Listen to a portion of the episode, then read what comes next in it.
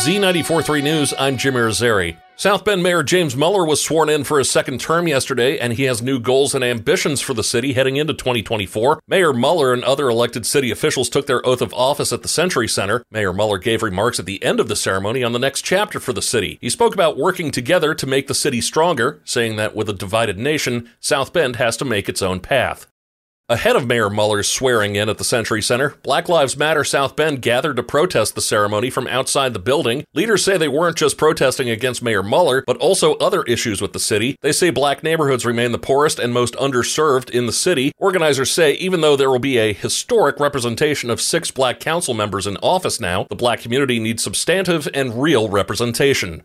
While many have heard of a microbrewery, two brothers in Buchanan are preparing to open the city's first marijuana microgrowery. Started by brothers Michael and RJ Walpole, they say it's a combination of both of their interests and experiences to bring a unique dispensary to Buchanan. The store can buy and sell edibles, concentrates, and cartridges, but say they cannot grow as much as others as having to grow the plant in-house increases the quality for the customer, as they are limited to 300 plants. The store will open on Saturday. Officials in Walkerton say the town is currently under a water boil order until further notice. According to a letter from town officials, it's a precautionary measure that's being recommended because of a loss of pressure in the water mains in the area. Town officials say you shouldn't drink the water or use it for cooking until it has been boiled for at least five minutes. Before the order can be canceled, officials say water samples taken on two successive days must be tested and meet all drinking water standards.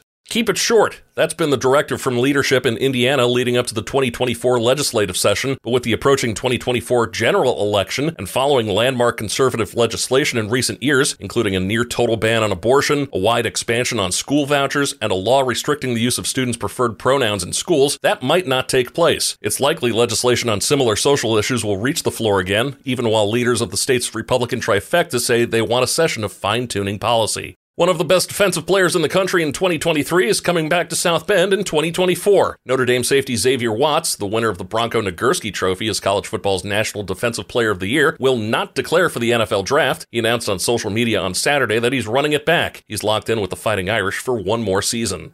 Both college football playoff semifinals came down to the last play. Washington sealed a wild 37 31 win over Texas in the Sugar Bowl. Michigan's defense made a stand on fourth and goal in overtime as the Wolverines beat Alabama 27 20 in the Rose Bowl. Washington and Michigan will meet for the national championship next Monday night. Indiana's reserve sparked the Pacers to a 122 113 victory over Milwaukee last night. Two nights after their NBA record tying 28 game losing streak ended, the Detroit Pistons were blown out 136 113 by the Houston Rockets. In the lone NHL matchup yesterday, Seattle shut out Vegas 3 0 in the first Winter Classic played in the Western Time Zone. Z94.3 weather. Tons of sun today with highs around 40. Cloud cover will increase by this evening, possibly seeing a little rain or mixing. Lows tonight near 30. I'm WSBT 22 meteorologist Jessica Burns.